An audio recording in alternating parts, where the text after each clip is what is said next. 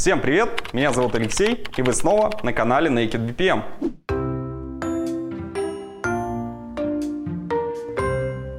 В прошлый раз мы поговорили о том, что такое бизнес-процесс и зачем это вообще нужно знать.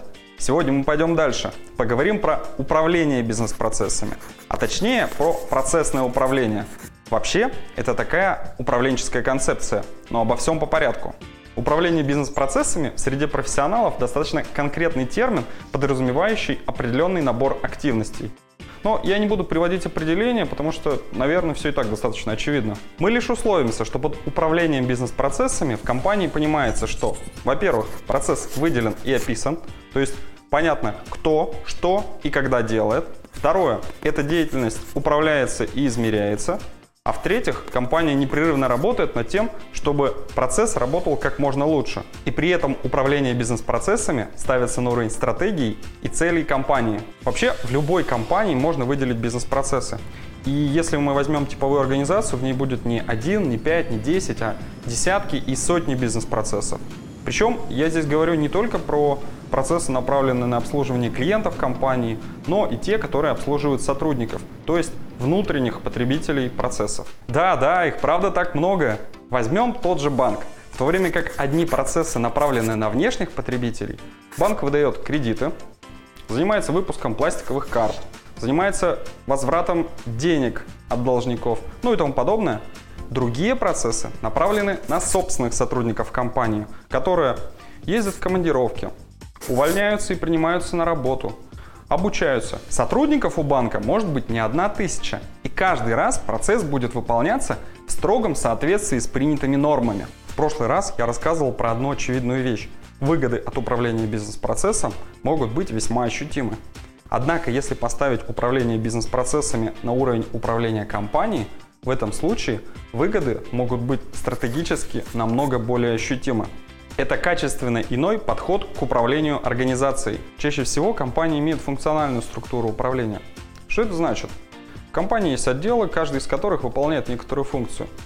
В отдел приходит работа, отдел ее перерабатывает и передает следующему отделу.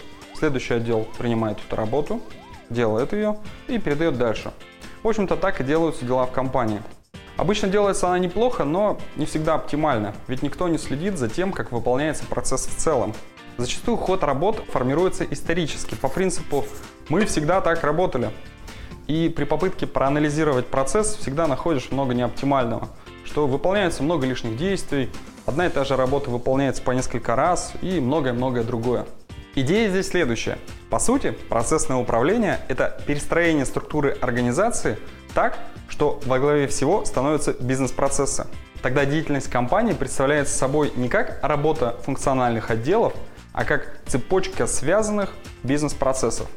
Процессное управление – это видеть компанию сквозь призму бизнес-процессов. Это ориентация на эффективность бизнес-процессов. У каждого процесса должен быть руководитель, владелец процесса. Он следит за тем, как выполняется процесс, обрабатывает отклонения, то есть если что-то пошло не так, и думает, как сделать так, чтобы процесс работал лучше. Хотя это и не научно, мне нравится аналогия с каталогом сервисов, когда каждый процесс представляет услугу, то есть сервис, некоторым внешним клиентам или внутренним клиентам, то есть сотрудникам компании. При этом у каждого процесса есть ответственный в виде владельца процесса, который управляет тем, чтобы сервис представлялся качественно от и до. Подобная организация управления с акцентом на эффективности сервисов, а также их непрерывном улучшении позволяет сделать компанию актуальной и более конкурентоспособной. Забавно, что великие изобретения Форда и Тейлора, декомпозиция работ, разделение труда, введение конвейера, сделала из людей роботов, отняла у них смысл работы. Это плохо не потому, что люди демотивированы, а потому что в случае отклонений, когда в процессе что-то пошло не так, но его все равно нужно довести до успешного завершения, никто не знает, что делать, ни у кого нет видения единого процесса и велика вероятность эскалации до высшего руководства компании. Конечно, можно написать на каждый чих регламент и обложиться огромными кипами документов, но эти документы все равно никто не будет читать и помнить их наизусть. Точно так же при функциональной структуре управления за деревьями не видно леса. И вредно это не только потому, что выполняется огромное количество лишней работы, но еще и потому, что люди не видят смысла своей работы. Они всего лишь винтики в машине. Думаю, идея процессного управления понятна. Но это была теория. А в следующий раз у нас будет практика. На примере мы рассмотрим, как процессное управление меняет мышление компании. Чтобы не пропустить следующий выпуск, подпишитесь на канал и нажмите колокольчик. Увидимся в следующий раз.